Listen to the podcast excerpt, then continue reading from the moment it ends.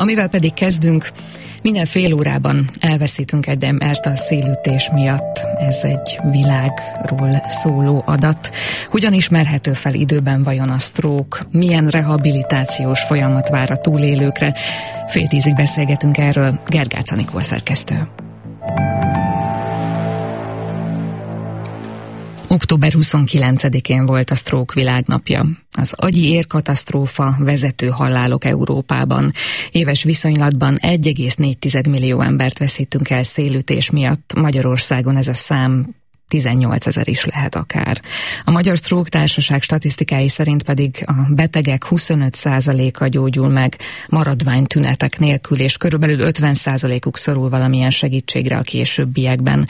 Pilisi Csenger riportjával kezdjük a témát. Túlhajszoltam magam. Meséli Márta, aki 7 éve küzd a betegséggel. A tünet az picit eltorzult, ajak, elesettség. Az első álmom nekem már a szaladás, a futás a virágos mezőn volt. Vezettem naplót a gyógyulásom alatt. Megírtam a betegségem történetét is segítő szándékkal másoknak, hogy biztassam őket, hogy van élet a sztrók után. A that érintette, az zsibbat le, teljesen mozgásképtelen voltam. Hét év alatt visszanyertem a testudatosságomat, testérzetemet, izomtömeget, erőnlétemet azért fejleszteni kell. Szombaton este lettem rosszul, azt feleségem kiírta a mentőt, mentővel hoztak be kórházba, és azóta vagyok itt kivizsgáláson. Ennél a férfinél időben vette észre a felesége a bajt. Ha nehezen ismerjük is fel a sztrókot, de a szakemberek szerint a legfontosabb, hogy a beteget a lehető leghamarabb vigyük orvoshoz. Valószínű, hogy életmódváltással biztos, hogy elkerülhető. Tornába is, diétába is valószínű, hogy mind a kettő hasznos lenne. Ez a férfi saját magán vette észre, hogy mozgása eltér a megszokottól, mondja telefonon, mert még mindig tart a gyógykezelése. Nagyon magas lett az egyébként alacsony vérnyomásom. Pontosabban ma is harmadikán írás közben egyszer csak arra lettem figyelmes, hogy nehezen birkózom a szavak írásával. Megbotlott a toll a kezemben, mintha elustultak volna az ujjai. Telefonálni szerettem volna a házi orvosomnak, de tárcsázáskor sehogyan sem találtam a megfelelő számokat. És a vérnyomásmérő után kaptam. 240 per 120 volt az érték a balkaromon. Ezután önmagamat nyugtatgatva azonnal az Evi Kórház sürgősségi osztályát kerestem fel, ahonnan a vizsgálatok után nem engedtek már haza. Az agy nem kapott elég vért, oxigén, és így kialakulhatott az érszűkület. Szerintük ezek napokkal, hetekkel, vagy még korábban a stroke előtt már jelentkeztek. Csak figyelni kellett volna jobban magamra, és gyorsan orvoshoz fordulni. Én tulajdonképpen szerencsésnek érzem magam, mert még időben jelentkeztem a sürgősségén és az osztályon. Már tudok írni, beszélek, rendezett a mozgásom. Van olyan család, aki többször is találkozott már a betegséggel. Háromszor kaptam sztrokot, és még nehezebb, még nehezebb, és ott lett, hogy nem tudok beszélni talán, és nem jött ki a számon a szó. Akartam a gyerekeimnek szólni valamit, mindent tudtam, csak nem tudtam kimondani, és akkor ez borzasztó volt. Nehéz addig, amíg nincs egy ember, aki elmondja, hogy mi is ez tulajdonképpen, mert ismerete a hétköznapi embernek nincs róla. Először, amikor ki tudott már mondani szót, ez egy nagyon-nagyon hosszú folyamat volt. Elkezdtük akkor 2004-ben, és ez a folyamat a mai napig tart. Az olvasás gyönyörűen megy. Írni azt nem tudok igazán. Egy ilyen betegség az évekig tartó ápolás meghatározza a családtagok életét is. Apai ágon nagymamám sztrókot kapott, anyai ágon nagymamám, a férje is, és most apósom. Több évvel ezelőtt az elsőt, aztán másodikat, majd néhány héttel ezelőtt a harmadikat. Ez a nő férjével három agyvérzés után évekig ápolta apósát. Én még az első párat csak úgy éltem meg, mint szemlélője az eseményeknek, hogy ez mivel jár, meg milyen teher a családnak. Már nagymamám a másik is csak egyedül maradt, mikor ezt kapta, ott beszédzavar. Teljesen elment a beszédkészsége a másiknál. Szintén olyan volt, mint egy diszlexiás gyerek, hogy visszajött a beszéd, de írni nem. Tehát mindenféle válfaját láttam a lebénulástól, a beszédzavarig, a gondolkodási, a felépülésig, az el nem fogadásig, és, és ebbe sajnos az anyai nagymamám öngyilkos is lett. Egyre többet tudunk meg a betegségről, és talán az is segít, hogy egyre hamarabb vesszük észre a hozzátartozókon, családtagokon? Nagymamámon vettem észre. Néha nem azt mondta, amit kellett volna, hogy panaszkodott foltlátásra, meg ilyen csőlátásra, mert valami nem stimmel, orvérzésre, mondtuk, hogy vérnyomás a biztos. Tehát az ember ez nem, nem tudja. Apósomnál is egyszerűen csak elesett kövön, és rosszul lett, és azt mondták, sztrókja van. A legutolsó sztrókja csak ült a tévé előtt, és a férjem találta meg, hogy lesett a szemüvege, ott volt a földön, megütötte a fejét. Milyen esély van a gyógyulásra, a rehabilitációra? Amikor fel tudta dolgozni a beteg, akkor küzdött ellene, és próbált gyógyulni, amikor nem tudta ezt, és érezte, hogy ez folyamatos harc a betegséggel, és nem győz, akkor feladta. Pirisi Csenge riportját hallották az elmúlt percekben. Ugye a stroke szól egészen műsorunk fél tízig az agy egy részének vérellátása megszűnik vagy csökken, ez az az állapot, amiről szó van, és az agyszövet nem tud oxigénhez és tápanyaghoz jutni. Ilyen esetben az agysejtek pedig percek alatt elpusztulnak, a szélütés ezért egy sürgős orvosi vészhelyzet. Fogunk arról is beszélgetni, hogy milyen jeleket érdemes figyelni hozzátartozóként, és mikor érdemes tényleg segítséget kérni. Hogyha kérdeznének, akkor SMS számunk 0630 9666 Sarkadi Gabriella van velünk a stúdióban, a Stroke Info Alapítvány kuratóriumi elnöke. Jó napot kívánok! Jó napot kívánok! A telefonban pedig velünk tart Nagy Katilén Kitti és az Afázia Egyesület vezető logopédusa. Önnek is jó napot kívánok! Jó napot kívánok! Gabriella érintettként van jelen. Igen. Hogy volt? Hogy történt? Mire emlékszik? Rég volt, hál' Istennek. 2006-ban kaptam egy súlyos sztrókot. Annyira súlyos volt, hogy azt mondták utána az orvosok, hogy tíz emberből kilenc belehal egy ilyen sztrókba, és a maradék egyből, tízezerből egy az, aki fel is épül belőle. És én voltam az az egy, és az igazából áldás, de másrésztről kötelesség is. Úgyhogy már a kórházban, amikor még nem tudtam se beszélni, se járni, se semmi, akkor döntöttem el, hogy én segíteni fogok a sztrók kezelésében, de azt még nem tudtam, hogy hogyan. 15 éve történt, Igen. felszámoltam. Igen. A rehabilitációja meddig tartott? Ugye elmondta, hogy nem tudott beszélni. Igen. Mennyi ideig? Hát igen, tíz nap kóma volt, utána tíz nap ö, ö, intenzív osztály, és aztán utána ö, kerültem át a stroke osztályra újra tíz napra, és aztán három hónapra pedig fel a, a, az a Országos Orvosi Rehabilitációs Intézetbe, és ott állítottak talpra. Igazából a, az akut időszak utáni rehabilitáció az arról szól, hogy minél önálló legyen a, a túlélő. Tehát, hogy a család számára minél kevesebb úgymond problémával járjon. Tehát minél inkább tudja a család a, a mindennapi életét folytatni. Tehát amikor hazakerülünk a rehabilitációról, akkor nem úgy fogunk hazakerülni, hogy mi a, ott folytathatjuk, ahol azt stroke előtt abba hagytuk. Soha nem fogjuk ott folytatni. De... Az mindennapjaiban ez most mit jelent 15 évvel később? Ugye itt beszélgettünk arról, hogy mivel foglalkozott, állította, hogy közgazdász, Igen. gyorsan hozzátette, hogy volt. Ezt még a műsorkezdés előtt Igen. történt, ezt idéztem most föl. Igen. Nem dolgozik már? Hát egy iskolának voltam a gazdasági vezetője legutoljára, és hát ma már azért ezzel nem foglalkozom, tehát ma létrehoztam négy évvel később a Stroke Info alapítványt, és most már abszolút a, a, az életemet annak szentelem, hogy a Stroke Info alapítványon keresztül segítsek a sorstársaimnak. Ez egy betegszervezet, tehát mi úgymond tapasztalati szakértőként szeretnénk segíteni a gyógyulásukban.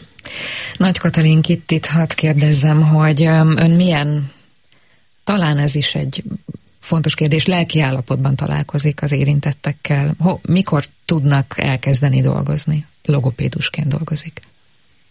Hát rögtön az elején már kapcsolatba kerülünk a beteggel.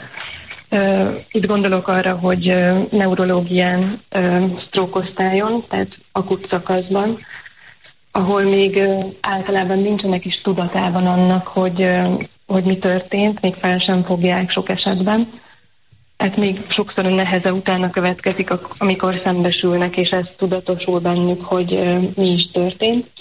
És dolgozom egy, egy egyesületben, az Afázia Újra Beszélők Egyesületében, ahol 13 éve rehabilitációs tevékenységet végzünk, és igyekszünk segíteni a, az afáziásoknak. Ezt azért hozom be ezt a szót, mert nem minden sztrókos lesz afáziás.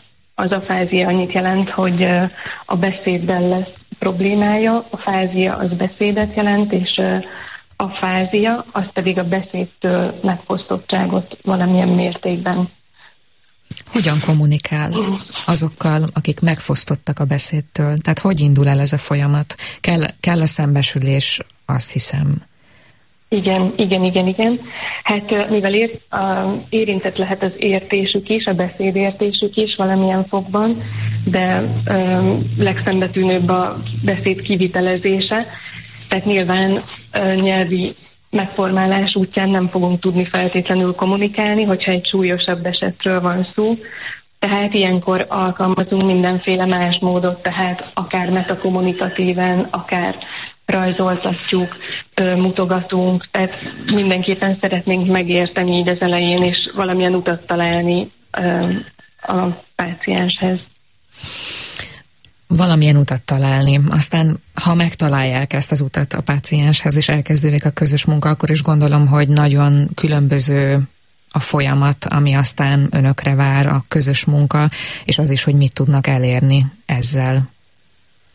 Igen, hát vannak vannak szerencsésebb esetek, amikor nagyon rövid időn belül ez regenerálódik, rendeződik, de sok esetben egy hosszabb távú folyamat elé nézünk, akár évekig is eltarthat egy rehabilitációs folyamat. Gabriellához, hadd térjünk vissza Sarkadi Gabriellához, aki a Stroke Info Alapítvány kuratórium elnökeként és érintettként érkezett hozzánk beszélgetni. Önnél ez meddig tartott? Mert ha most találkozunk, én talán nem veszek észre semmit. Ugye azt mondtam, hogy nagyon súlyos volt a stroke.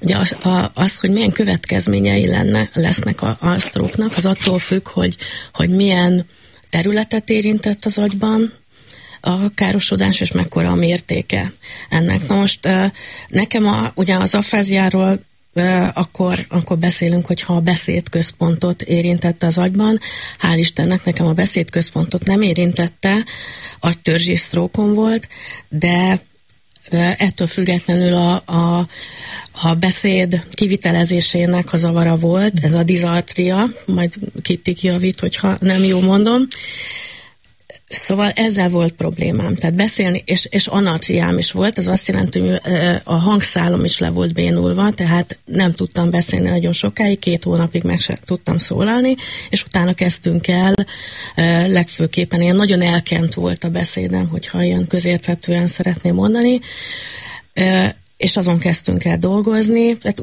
tehát ugyanúgy kezdtem el beszélni, tanulni, mint a gyerekek. Tehát a, a rehabilitációban ugyanazt csináljuk, mint a Hangokat gyerekek. adott ki először?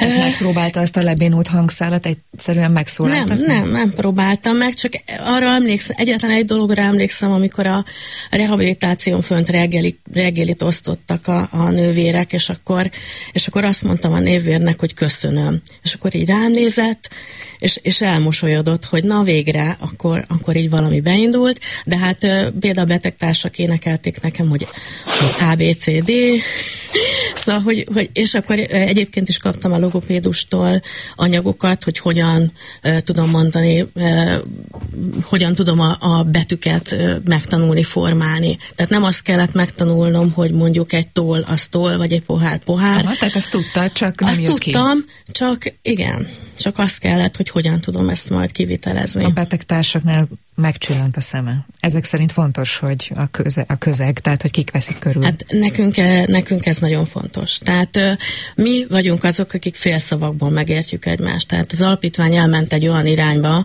kezdetek kezdetén nem így gondoltam, hogy létrehozom, egy ilyen információs segítséget szerettem volna adni, illetve a sorstársak, hogy egymással tudjanak kapcsolatba kerülni, de aztán elmentünk egy olyan irányba, hogy közösséget formálni. Most Nagy Katalin Kittihez szeretnék fordulni, aki logopédusként tart velünk a beszélgetésben. Mit mond a családtagoknak? Kell-e, dolgozik-e a családtagokkal is? Hogyne, hogyne. Küldetésünknek is tartjuk az Egyesületben, hogy nem csak az érintettel foglalkozunk, hanem a környezetével. Nyilván a hozzátartozón csapódik le leginkább, tehát ő van vele legtöbbet, és vele van a legtöbb konfliktus feszültség. Tehát van terápiánk hozzátartozók számára is.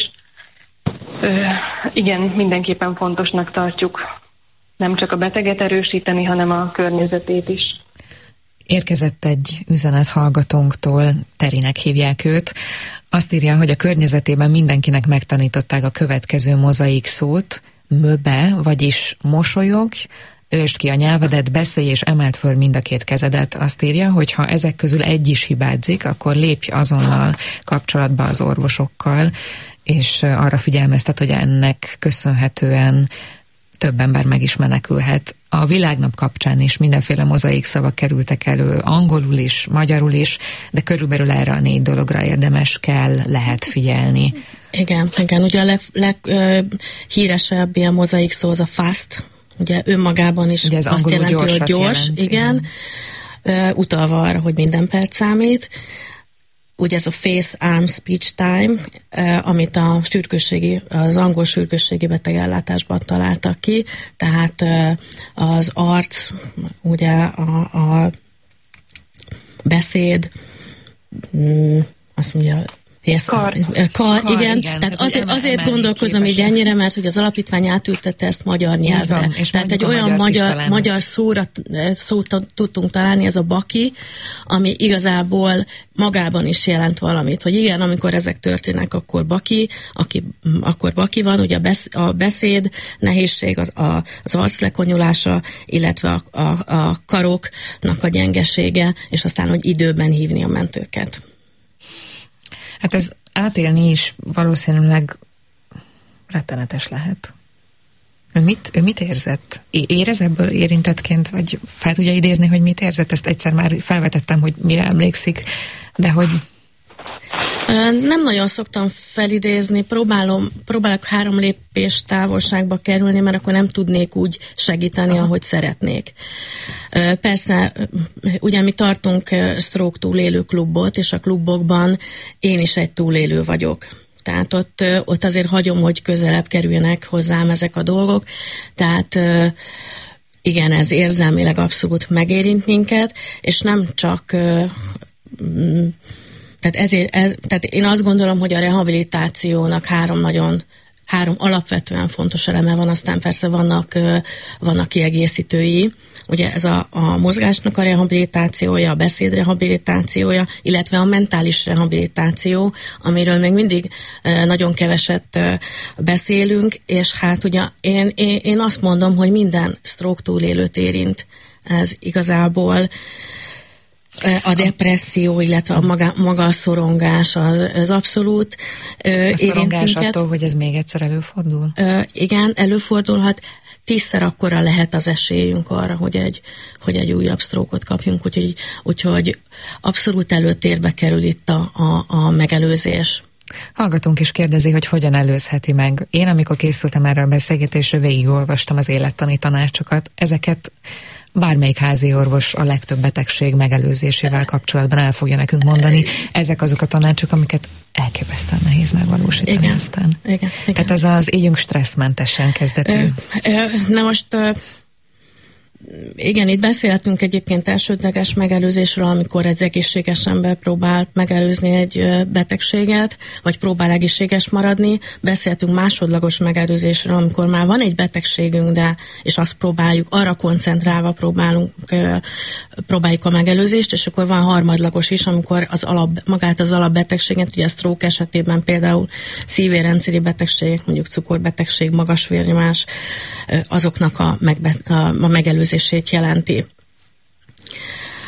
Én azért azt mondanám, ugye nekünk van egy, egy 12 pontunk a, a, a megelőzésre, és itt igen, azt mondjuk, hogy készüljünk fel a stresszes helyzetekre, de erre van programunk is, a mentálhigiénés program, mert mivel tudunk fölkészülni a, ezekre a stresszes helyzetekre.